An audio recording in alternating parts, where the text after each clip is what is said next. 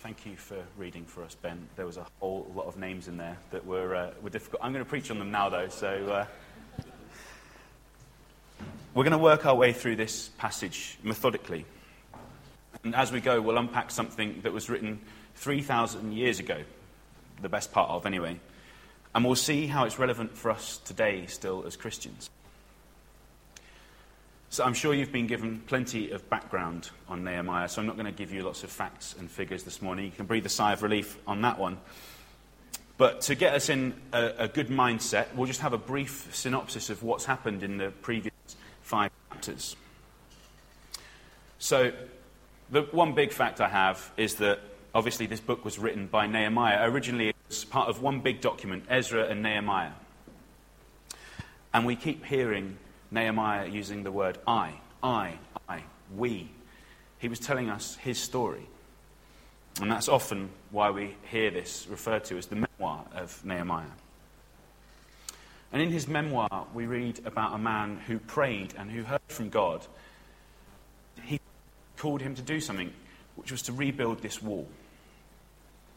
So he sought the permission of the Persian leaders and said, Can I rebuild this wall? And he was given permission, and he went. As began and progressed, there was opposition. But in the midst of this oppression, Nehemiah carried on. And then Nehemiah saw the people of his own city acting inappropriately towards the poor. And he said, No, this is wrong. He spoke the truth of God to these people. And then he demonstrated godly generosity himself. And then we arrive at chapter 6, where we see the oppression, the opposition coming back in Nehemiah's, Nehemiah's direction. So let's pray. Lord Jesus, thank you for everything that we can read about in Scripture. And I pray particularly for this passage that we are going to look at this morning. I pray, Father, and ask that our hearts would be open, that our eyes would be wide open to see what you are saying to us through this passage. I'd like to pray for myself, Lord, that you would speak through me this morning. Lord, less of me and more of you, more of you, please. Open my mouth, Lord, that maybe my voice that is heard, your word is spoken. And I pray, Lord, the words of my mouth be accepted.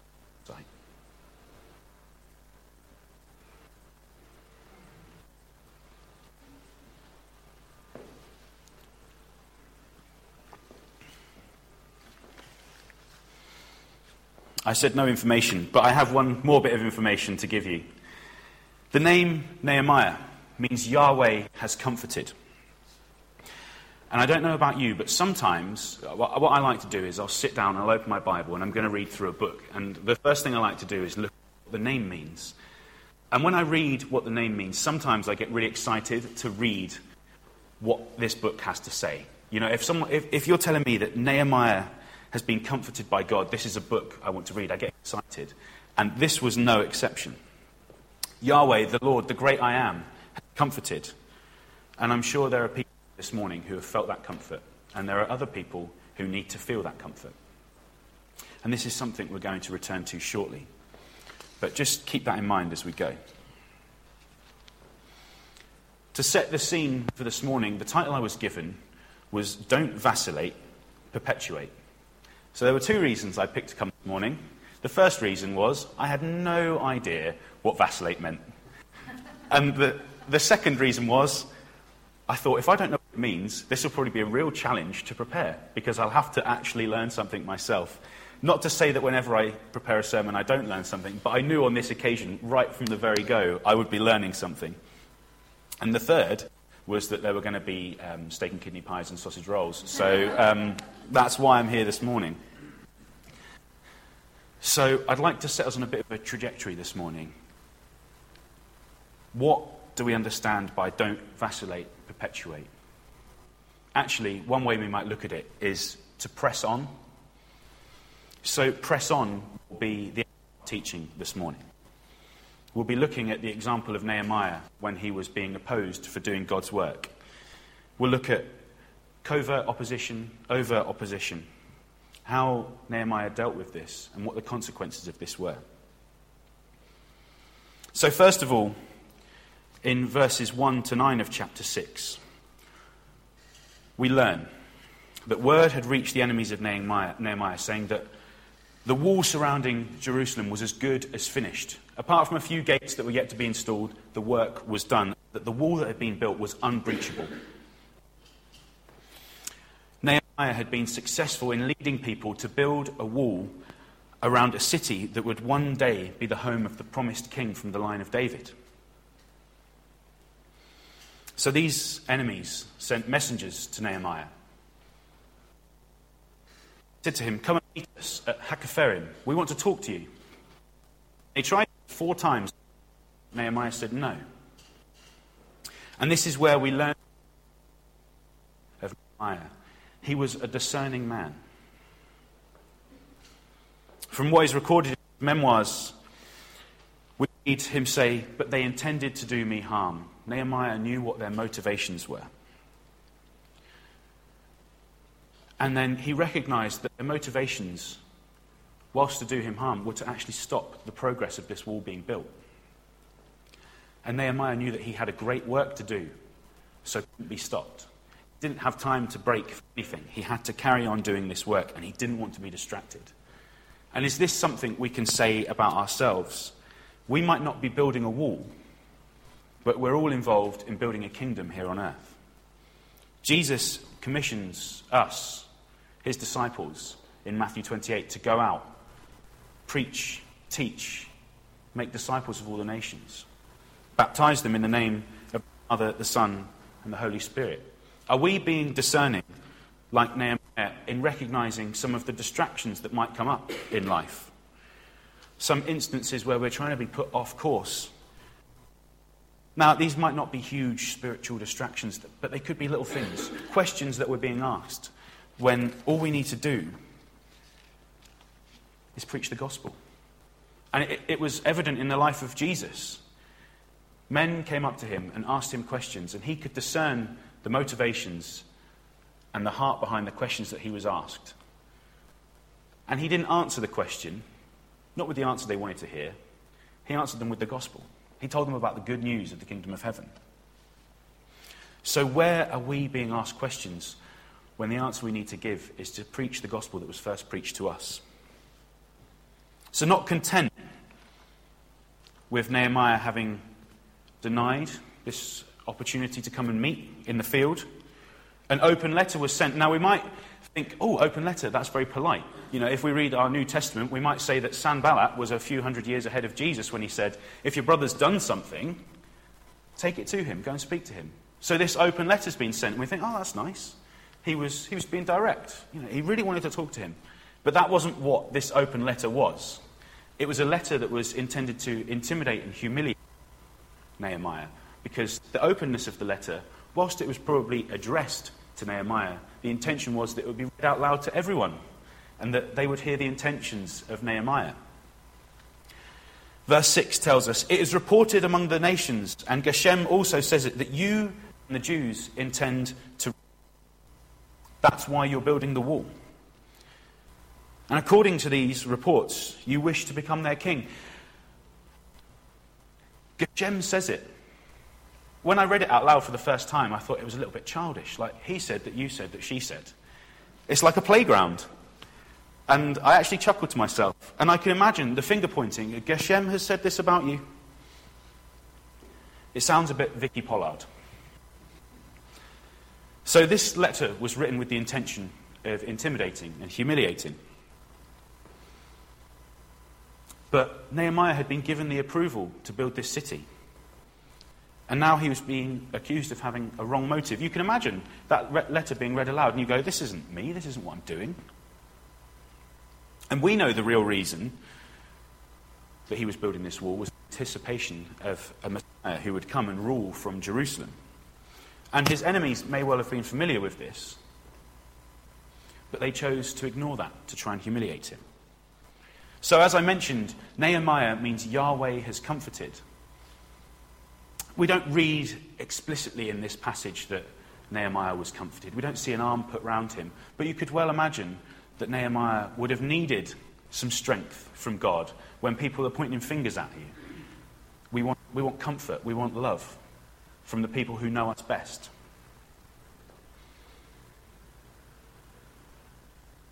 And we see Nehemiah as a courageous leader standing up and saying, No, this isn't true. This isn't me. This isn't what I'm doing.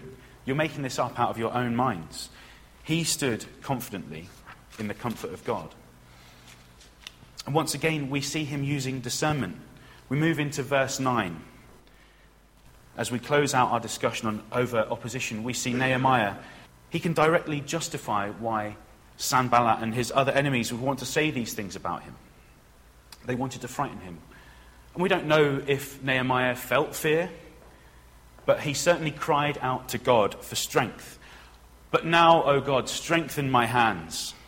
Has anyone in this room ever needed to shout that out? Has anyone in this room got that feeling now that they need to shout out, Oh, God, hands? We might not be facing opposition, but we may be facing accusations. People might be saying things about us that aren't true. Cry out to God, the God who comforts. If we turn back a few pages in our Bible, we'll read about the God who heard the cries of his people and rescued them out of captivity. And if we move forward a few pages in our Bibles, we'll see Jesus, the great high priest, the mediator who stands between God and man. He hears the prayers of the people and passes them on. He gives us comfort. Cry out to God. Paul tells us that in our weakness, in his weakness, he felt the strength of God at its greatest. Cry out to God, and you'll see that His grace is sufficient. And we move on in chapter 6. We've had this over opposition. The enemies of Nehemiah have, have quite openly said, We want to talk to you. And then all of a sudden, we see Nehemiah again using this gift of discernment that he clearly has. In verse 10, Shemaiah plays the role of the deceitful hired hand who is charged with leading Nehemiah astray. He offers a non existent threat. He says to Nehemiah, These people are going to kill you if you don't come with me. Come with me to the temple where you'll be safe. And Nehemiah, he knew his Bible, and he said, No. Because if I go into that temple, a man like me into that temple, I will surely die. Do we know Scripture well enough that when people offer us a truth, we're able to say, no, that's not God's truth. We have to wear Scripture upon our hearts. And we'll return to that shortly. Now, to say Tobiah and Sanballat had hired Shemaiah to pronounce this prophecy against Nehemiah would suggest that money had changed hands. Nobody particularly likes to be hired for free and certainly not to do a rubbish job. That was the dirty work. He was going to tell Nehemiah, come with me so that he would die. We've all seen those movies, you know, a bit of money is snuck around from hand to pocket to pocket, and someone does the dirty work. And that might remind us of Judas Iscariot in the New Testament, who took money to betray Jesus. Covert opposition, things that happen behind our back that isn't necessarily plain to see. It even happened to the Son of God. And one of the greatest dangers in the Christian life is false promise, because that's what Shemaiah was doing. He was making a false promise, a false sense of security. And verse 13, again, Nehemiah is being discerning. He knows that the reason Shemaiah was hired to do this, that he would sin. The consequence of his action of hearing, I'll surely die, I must go to the temple. To step into the temple would have been a sin was what it was all about, so they could speak badly about him. And special attention needs to be paid there to that recognition that it would have caused us to sin. Because actions have consequences. And that consequence isn't always sin, but sometimes it has to be. And we have to be discerning to think through what we're doing, why we're doing it, and what the outcome will be. Will it bring glory to God or not? And an example of this is found in Genesis 3. We find ourselves in the garden with Eve and the serpent. He tells her she'll be in a better position if she just eats the fruit. Don't listen to what God said. Don't trust him, trust me. I've got something better to give you. She trusts him. The action is that she eats the fruit. The consequence is sin. It's recorded in the Bible as being a crafty act, conniving. The enemy tries to lead us astray. Not necessarily, like I said, by doing those big things, but little things that cause us to sin. We have to be discerning so that we don't get taken off track. Because once again, if Nehemiah had gone into this temple, the work of building the wall would have stopped. And clearly, the importance of building this wall comes out in the following verses. And we start moving towards a conclusion. I'd like to offer a quick disclaimer here. I know if we played word association games on a Sunday morning and I said conclusion, you'd say, great, home time. and we've all sat through that sermon where the, where, the, where the preacher says, This is my final point. And then they go on, and on, and on. And justifiably so, when we hear the word conclusion, our mind can wander from the sermon and the, the person stood at the front to our roast dinner that's at home in the oven. Because if he does go on, the meat's going to be overcooked, the potatoes are going to be burnt. So I say conclusion, and I'm not going to go on forever, but we're just getting started. This is where it gets fun, this is where it starts to apply. Maybe where it gets challenging. And I know we all want roast, it's Sunday. But bear with me. So have a little bit of a fidget, stretch your arms, get comfy if you can in your chairs, and we'll move on. So, a brief summary. There was permission given to build a wall, a wall that made Nehemiah unpopular. Opposition came. First, it was overt, then it was covert. Nehemiah used the gift of discernment to see what these people were trying to do to him so that he wasn't distracted from the mission that God had sent him on to do, was to build this wall. Because if he hadn't built the wall, God's glory wouldn't have been seen when we read verse 15 onwards, we can see two things clearly. Says this So the wall was finished on the 25th day of the month of Elul in 52 days. And when all our enemies heard of it, all the nations around us were afraid and fell greatly. They fell greatly in their own esteem, for they perceived that this work had been accomplished with the help of God.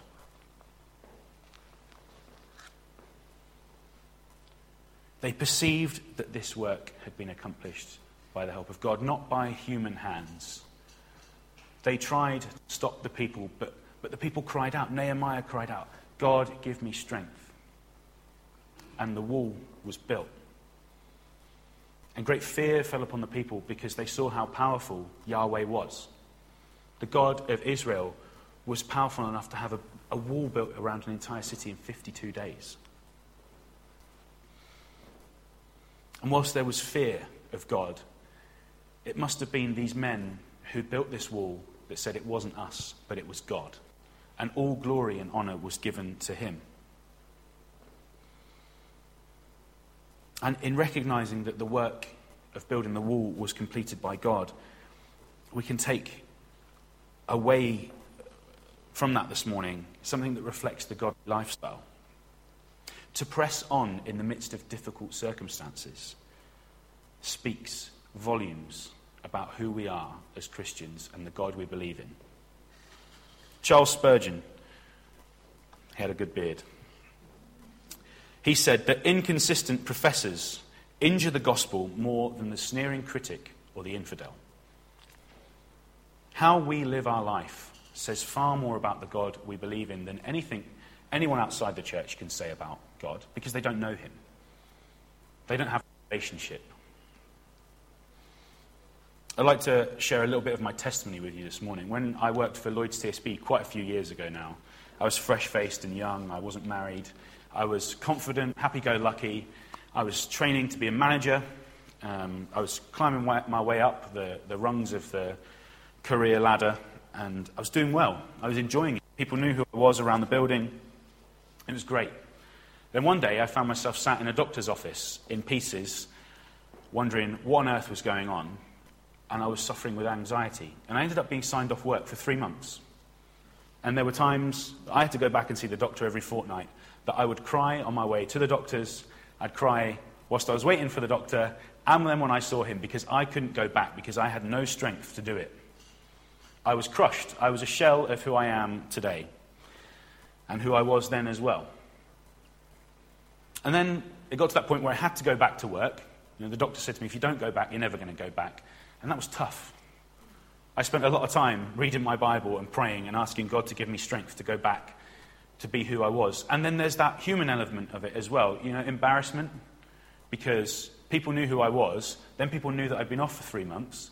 And then I took a demotion and went back from being a manager and dealing with people to having to do paperwork, where people were managing me. You know, every minute of my day was watched by someone. And then I was put on a new team that had started the month that I, I went back. And there were three other guys that were put on the team with me. I went back and I talked about who I was and the God that I believed in and the experience I'd had of suffering with anxiety for, for this summer. And then Bashir was one of the guys that I worked with. And he turned around and said to me, I had three months off. I'd taken the same medication as you. I came back two weeks before you did. He said, I hadn't told anyone about it because I was really embarrassed. But because you talked about it, I felt that I could, and it was a weight off of his shoulders. Because how I lived my Christian life empowered him, it made him see who God was, how much hope I had, and it made him ask questions. It, it built relationship. Inconsistent professors injure the gospel more than those who are critics. So, central to what we've talked about this morning is our relationship with God. We need to have the Spirit living inside of us, the Spirit that was sent at Pentecost. With that Spirit, we can discern what God is saying to us, and we can discern that things that other people are saying about us aren't necessarily so. And there will be times where people will offer us a rebuke. I'm training for ministry, I get told off all the time. But it's in love, and it's because the people who are in authority over me want the best for me in my future ministry because I'm 26. I'm going to be doing this for a really long time by the grace of God. So, but we have to recognize where people are saying things that will build our character and where other people are trying to break our character so that we go off course from doing what God has called us to do in Matthew 28 to make disciples, to preach the good news. And preaching the good news isn't all about standing at the front, but it's about building those relationships, coming alongside people that we have coffee with, that we spend time with in the workplace, social groups we go to, families we meet. There are people everywhere that we can talk to, that just by our very words and actions, Jesus is recognized. The gospel is preached. I think it's Francis of Assisi is most famously misquoted all the time for that whole um, if you have to preach the gospel, um, use words if necessary, something along those lines. It's, it's really misquoted. But, but you know what I mean? That who we are is gospel. Because the Spirit lives inside of us and transforms us all the time to be new people. And I said it's important to have Scripture inside of us. The film Memento, I don't know if many people have seen it, it's about a man who's got memory problems.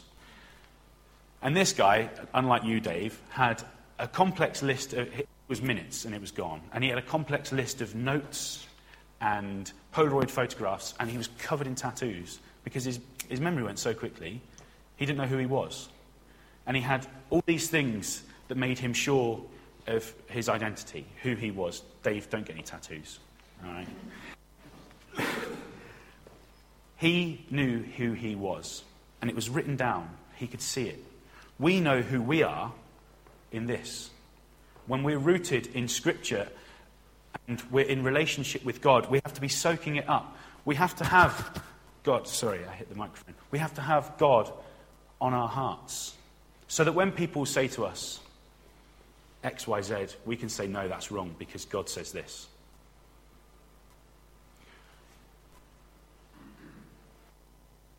We take in with our eyes spills out through our hearts, through our mouths. If we root ourselves in Scripture, we'll allow it to challenge us and encourage us.